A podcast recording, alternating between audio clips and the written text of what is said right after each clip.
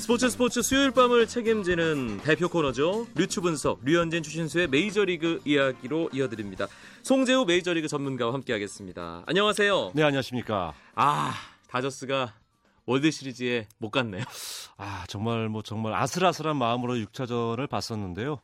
커쇼 선수가 이렇게 무너질 거라 상상도 못 했었고 또 결국은 저희가 늘 얘기했었던 푸이그 선수가 또 그날은 사고를 쳤어요. 네. 예, 수비 실책을 두 개를 범하면서 아, 마운드를 도와주지 못했고 아쉽게도 정말 대패 9대 0이라는 치욕적인 스코어를 기록하면서 아, 류현진 선수 7차전 마운드에 서는 모습을 저희가 볼 수가 없었습니다. 류현진의 2013 시즌이 이렇게 종료됐습니다. 사실 내셔널리그 챔피언십 시리즈 7차전에 등판을 해서 뭔가 팀을 월드 시리즈로 어, 가져가는데 네. 큰 몫을 했으면 하는 바람이 있었는데 아, 좀 아쉽게 됐고요. 그래도 데뷔 첫 해 이렇게 잘 던지는 투수가 흔치는 않잖아요. 그럼요. 일단 뭐 신인 투수 좌투수로서는 이제 다승으로서는 14승 거뒀기 때문에 아, 타이 기록 이시 선수가 타이 기록을 이룬 것다고 말씀드릴 수가 있고요. 어, 무엇보다도 정말 제가 볼 때 대견한 것은 30번의 선발 등판을 했습니다. 선발 등판을 했는데 192이닝을 소화를 했어요. 적지 않은 이닝이죠. 또 그리고 아, 본인이 평균 자책점 3.00. 네. 자, 어떻게 보면 3자, 2자 차이가 났을 수는 있겠습니다만은 역시 신인 투수라는 걸 감안을 했고 어, 이런 걸 보면은 역시 류현진 선수가 적응력이 빠른 선수구나 이렇게 느낄 수가 있거든요. 뭐 삼진도 150개 이상 뽑아내줬으니까 아, 정말 첫 해의 성적으로서는 어느 누구하고 비견을 해도 뒤떨어지지 않는 좀 창피하지 않은 성적이라고 볼 수 있겠죠. 사실 어떤 리그, 어떤 팀에서도 14승 8패에 평균 자책점 3.0 네. 그리고 192이닝 던졌다고 하면 네. 사실 그 팀에서 가장 잘 던진 선발 투수 가운데 한 명이 될 텐데 류현진 선수의 세부 기록 가운데 어떤 부분에 송재 위원은 가중치를 좀 두고 싶으세요? 어 저는 이 전반기하고 후반기 성적을 봤을 때 저는 후반기에 참 류현진 선수가 고전하지 않을까 이런 걱정을 많이 했어요. 뭐 시즌도 더 길고 경기 수도 많고 또 이동 거리도 길기 때문에 아 체력적인 부담이 사실 시즌 들어가기 전부터 가장 큰 좀 걱정거리였었거든요. 그렇죠. 근데 이 실질적으로 9월 마지막 한 달 동안의 평균 자책점이 2.8대, 2점대 후반이었어요. 아하. 그러니까 마무리를 깔끔하게 졌다는 게 정말 중요했거든요.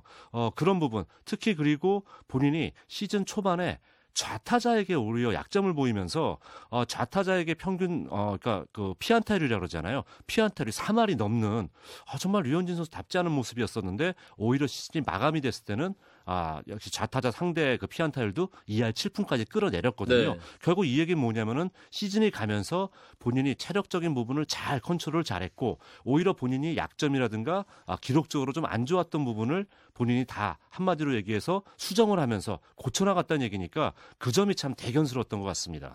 다저스의 돈 매팅리 감독도 시즌 결산하면서 류현진 첫해 정말 잘했다 이렇게 평가를 내렸어요. 네, 뭐 페넌트 레이스 뭐 사실 뭐 그 클레이튼 커쇼라든가 이제 그라인키라든가 이런 선수들 확실한 원투펀치가 있었는데 아, 시즌 초반부터 뭐 백해 선수, 뭐 빌링슬리 선수 이렇게 주축을 이룰 선수들이 부상자 명단에 올라가면서 투수 운용이 참 어려워졌어요. 근데 시즌 내내 출발부터 시즌 끝날 때까지 류현진 선수가 사실 팀에서 기대 했던 거 이상의 성적 거두면서 삼선발로 뿌리를 내렸잖아요. 이렇게 되면은 사실 감독이 걱정거리 하나 큰 거 하나 덜게 됐기 네. 때문에 또 사실 매팅리 감독도 스프링 트레이닝 때만 하더라도 좀 못마땅한 눈초리로 음. 류현진 선수 바라보기도 했었잖아요. 그랬기 때문에 더더욱 류현진 선수의 그런 꾸준한 모습이 대견스러웠다고 볼 수 있을 것 같습니다. 류현진 선수가 첫해 정말 좋은 활약을 했습니다. 내년이 2년 차인데 네. 우리가 2년차 선수들에게 2년차 징크스가 있지 않을까 이런 걱정을 하잖아요. 그렇죠. 하지만 류현진이기 때문에 걱정은 안 되고요. 일단 큰 걱정은 안 되고 네. 그래도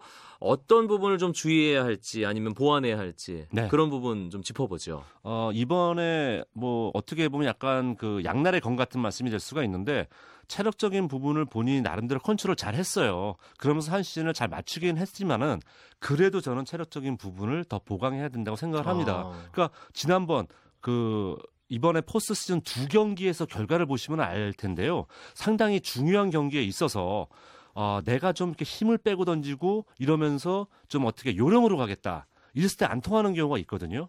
근데 류현진 선수가 초반에 빠른 볼을 보이면서 압박하는 모습을 보여줬을 때는 상당히 그 경기 성적이 좋았어요. 음. 그렇기 때문에 시즌 내내 그렇게 가기 좀 어려울 수가 있습니다. 하지만 그런 경기 비율을 높일 필요는 있다는 얘기거든요. 그러니까 내셔널리그 챔피언십 시리즈 3차전과 같은 그렇죠. 예. 그러니까 아 유현진 선수가 이렇게 경기되면 그 다음 경기는 한두 경기 좀 쉬는 것 같아. 이런 느낌이 아니라 두 경기 정도 강한 모습 보여주고 한 경기는 이렇게 좀 다른 모습. 음. 오히려 그런 비율을 반대로 뒤집었으면 어떨까? 전 이런 생각이 들면서 왜냐면은 올 시즌 성적이 좋았기 때문에 아마 내년 시즌 류현진 선수를 바라보는 기대치는 한층 더 높아진다고 볼 수가 있어요. 그리고 상대 팀들이 준비하고 들어오는 것도 그렇죠. 훨씬 더 예. 세밀해지고 강해질 테고요. 그렇죠. 물론 그렇다고 뭐 류현진 선수에게 뭐 100마일 강속구를 던져라 이건 아니거든요. 하지만은 꾸준하게 평균 구속이 유지할 수 있는 이런 부분은 조금 차이가 있었어요. 류현진 선수 컨디션 안 좋은 날은 구속이 떨어지면서 고전하고 컨디션 좋은 날은 평균 구속이 한 예를 들어서 3, 4km 이상 평균 구속 차이가 난다. 이러면 좀 문제가 될 수 있거든요. 음. 그래서 그런 부분에 있어서 조금 더 체력적인 보강이 된다면은 더 완벽한 투수에 다가설 수 있다고 믿습니다. LA 다저스의 시즌이 끝났습니다. 사실 내셔널리그에서 두 번째 자리를 차지한 거니까 네. 상당히 잘했다는 생각도 들고요. 또 네. 워낙에 2013 극적인 반전의 한 시즌을 보냈기 때문에 아 내년 시즌에 대한 기대감으로 가득 차고 팀 분위기 좋을 것 같은데 의외로 예. 칼바람이 불고 있어요. 어, 그렇죠. 지금 뭐 다저스는 사실 시즌 들어가기 전에 어, 뭐 매직 존슨 구단주까지 이런 얘기를 했었잖아요. 우리는 우승 아니면 실패다. 음. 그 정도로 투자를 많이 했기 때문에 아, 무조건 우승을 가야 된다고 얘기를 했어요. 그렇기 때문에 말씀하신 것처럼 아, 남들은 포스트시즌 한번 못 가서 올 시즌 피츠버그 같은 팀은 21년 만에 올라왔는데 다저스는 그게 아닌 거죠. 네. 다저스는 그렇기 때문에 지금 먼저 어, 그 수 팰손이라는 미국의 메이저리그뿐만이 아니라 프로 스포츠의 최초로 수석 트레이너가 여자였었잖아요. 이분이 먼저 사임을 했어요. 올 시즌 유난히 좀 부상이 많았잖아요. 거기 책임을 지고 사임을 했고 또 이제 오늘 같은 경우에는 이 수석 코치 힐만 코치 역시 지금 사임이 아니라 여기는 지금 경질이 된 네. 그 힐만 코치의 경질은 좀 시사하는 바가 큰데요. 경기 다저스 경기 많이 보신 분들은 경기 중에 계속 매팅리 감독 옆에서 계속 대화를 나누는 코치 한 분이 계셨어요. 그분이 바로 이 힐만 코치였거든요. 음. 그렇기 때문에 이분의 경질은 이 매팅리 감독까지 영향을 미치지 않느냐라는 소문이 있기 때문에 조금 지켜볼 필요는 있습니다. 매팅리 감독은 어떻게 될까요? 어떻게 보세요? 매팅리 감독은 현재 상황에서는 아 시즌이 끝나기 전에 내년 시즌 옵션을 발동을 시켰거든요. 근데 이렇게 시즌이 허무하게 끝나게 되니까 내년 시즌에 본인 스스로가 되돌아올지 확실치 않다라고 얘기를 했어요. 이렇기 때문에 매티니 감독도 사실 지금 이 분위기라면은 본인 스스로가 내년 옵션을 발동을 했더라도 사임할 수 있는 가능성이 남아 있기 때문에 현재로서는 조금 이 겨울에 추이를 지켜봐야 될 것 같습니다. 네. 우리나라 선수가 메이저리그에 가서 한국 프로야구 출신이 가서 네. 류현진 선수가 잘했기 때문에 앞으로 한국에서 잘 던진 선수가 미국에 가서 활약을 할 수 있는 길이 좀 더 많이 열렸다는 생각이 듭니다. 윤성민 네. 선수가 지금 미국에 가 있잖아요. 그렇죠. 어떨까요? 자, 윤성민 선수는 이제 장단점이 분명히 나와 있어요. 어, 재작년에 최고의 한 해를 보내면서 정말 많은 눈길을 받았었는데 올 시즌하고 지난해 사실은 조금 윤성민 선수의 이름값에 어울리지 않는 구위와 성적을 보였어요. 그랬죠. 그렇기 때문에 몸값으로 사실 조금 이 류현진 선수하고 비교하기는 어려운 부분이 있습니다. 그런데 여기에 하나 강점이 또 하나 있어요. 류현진 선수는 포스팅을 통해서 갔기 때문에 구단 측의 부담이 커졌습니다. 하지만 아, 지금 윤성민 선수는 전혀 그런 부담이 없어요. 그렇죠. 그러니까 선수하고 조건만 맞으면 계약을 할 수 있잖아요. 그게 첫 번째 강점이 될 수 있고요. 두 번째는 어, 저도 이제 현지 스카우터 몇 명한테 얘기를 들었는데요. 이 얘기를 하더라고요. 윤성민 선수는 불펜으로도 쓸 수 있는 한마디로 그런 요소가 있다. 아하. 그렇기 때문에 선발 경쟁에서 만에 하나 탈락을 하더라도 불펜에 합류시킬 수 있기 때문에 흔히 얘기해서 먹튀라든가 이런 얘기가 안 나올 수 있다는 얘기를 하거든요. 다용도로 활용할 수 있다. 예, 그러고 지금 몸값에 대한 비중이 별로 크지 않다고 생각을 하기 때문에 생각보다 많은 팀이 관심을 보인답니다. 그렇기 때문에 오히려 이 팀들끼리 조금씩 경쟁 체제가 되면서 몸값이 올라간다는 소, 소식이 어제 들어왔어요. 또 에이전트가 보라스잖아요. 아, 그러니까 무에서 유를 창조하는 사람. 네, 그렇기 때문에 더더욱 지금 관심을 끌 수가 있는데요. 네. 어쨌든 제가 볼 땐 윤성민 선수가 그런 조건적인 부분이 맞는다면은 충분히 지금 본인이 갈 수 있는 여건은 조금씩 여물어가고 있다고 볼 수 있을 것 같습니다. 네. 추신수 선수는 지금 어떻게 지내고 있나요? 추신 선수는 지금 휴가를 잘 즐기고 있습니다. 일단은 아, 시즌 끝나고 늘 가족들하고 짧은 여행을 갔다 오는데요. 아, 이번에 플로리다 쪽으로 여행을 짧게 일주일 갔다 왔고요. 어, 어제 밤에 통화를 했, 하니까 그쪽 시간 상당히 이른 시간에 일어났더라고요. 네. 어, 지금 이제 큰 아이를 등교시켜주기 위해서 아침에 아주 가정에 그동안 충실하지 못했기 때문에 예. 가정에 충실한 모습을 보이고 있습니다. 예. 대박을 준비하면서 가정 적인 아빠로서 예, 예. 알겠습니다. 추신수 선수의 절친이죠. 이대호 선수도 메이저리그 진출 가능성이 제기되고 있는데 네.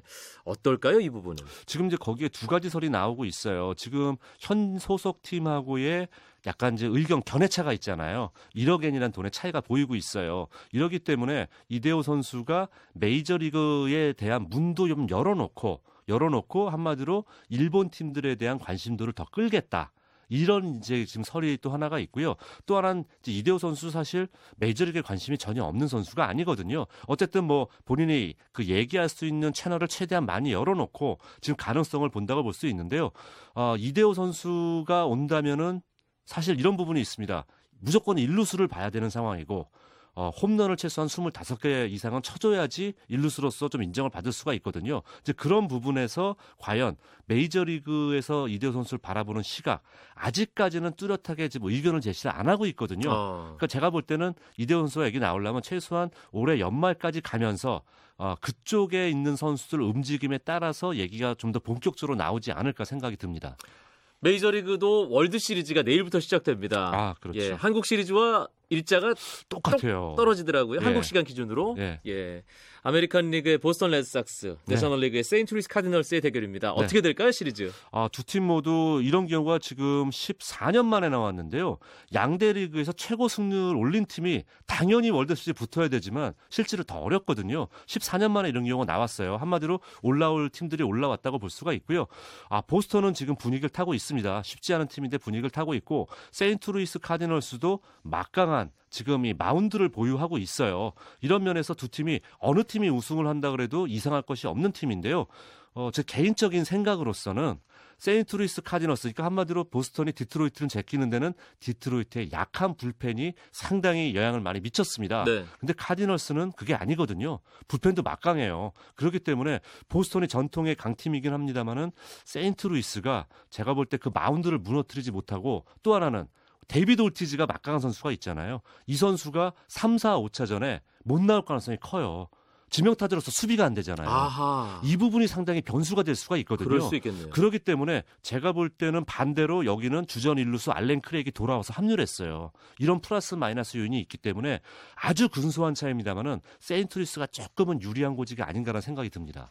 양 팀 공히 리그 챔피언십 시리즈 6차전까지 치렀잖아요. 바로 그거죠. 월드 시리즈는 7차전까지 갈 가능성이 아주 크겠네요. 아주 크죠. 제가 볼 네. 때 최소 6차전입니다. 거기도. 알겠습니다. 그리고 보스턴이 밤비노 저주 풀었던 2004년 아, 예. 월드 시리즈 상대가 네. 세인트루이스 아니었나요? 그렇죠. 그때 이제 이 보스턴의 기세가 대단했던 게 지금도 유일무이하잖아요. 챔피언십 시리즈에서 reverse 그렇죠, sweep을 sweep을. 양키스를- 양키스를 상대로. 제가 볼 땐 그게 양키스였기 때문에 더더욱 보스턴의 기세는 막을 수가 없었어요. 카디널스도 약한 팀이 아니었는데 무릎을 꿇었잖아요. 근데 9년 전 얘기고 그때하고 남아 있는 선수가 지금 오티즈밖에 없어요. 네. 그렇기 때문에 제가 볼 때는 보스턴이 이기기 위해선 정말 좀 미쳐주는 선수 오티즈가 3, 4, 5차전에 빠졌을 때 누가 그 공백을 메워줄 수 있느냐 그게 보스턴의 열쇠입니다. 네. 그러고 보니까 뭐 갖다 붙이는 게 될 수도 있겠습니다만 미국이나 한국이나 가을 야구 단골 팀이 네. 이 시- 어, 챔피언 정말요. 시리즈에서 만났고 마지막 네. 무대에서 만났고 또 메이저리그는 9년 만에 리턴 매치, 그렇죠. 한국은 8년 만에 리턴 매치. 어, 정말 묘하게 이렇게 됐는데 또 재밌는 거는 이런 게 있어요. 2000년대 들어서 보스턴이 월드 시리즈 우승을 2004년 7년 두 번을 했죠. 카디널스는 2006년과 2011년에 했어요. 두 번씩 한 팀이 이 두 팀밖에 없어요. 아하. 그렇기 때문에 여기서 이긴 팀이 현재 2000년 들어서 최다 우승 기록까지 가져가는 거니까 어, 상당히 더 신경전이 벌어질 것 같습니다. 이번 월드 시리즈는 여러모로 흥미진진한 시리즈라는 말씀 다시 한번 드리겠습니다. 류현진 추신수의 메이저리그 이야기 류추 분석 오늘 여기서 마무리하겠습니다. 송재우 메이저리그 전문가와 함께했습니다. 고맙습니다. 네, 감사합니다.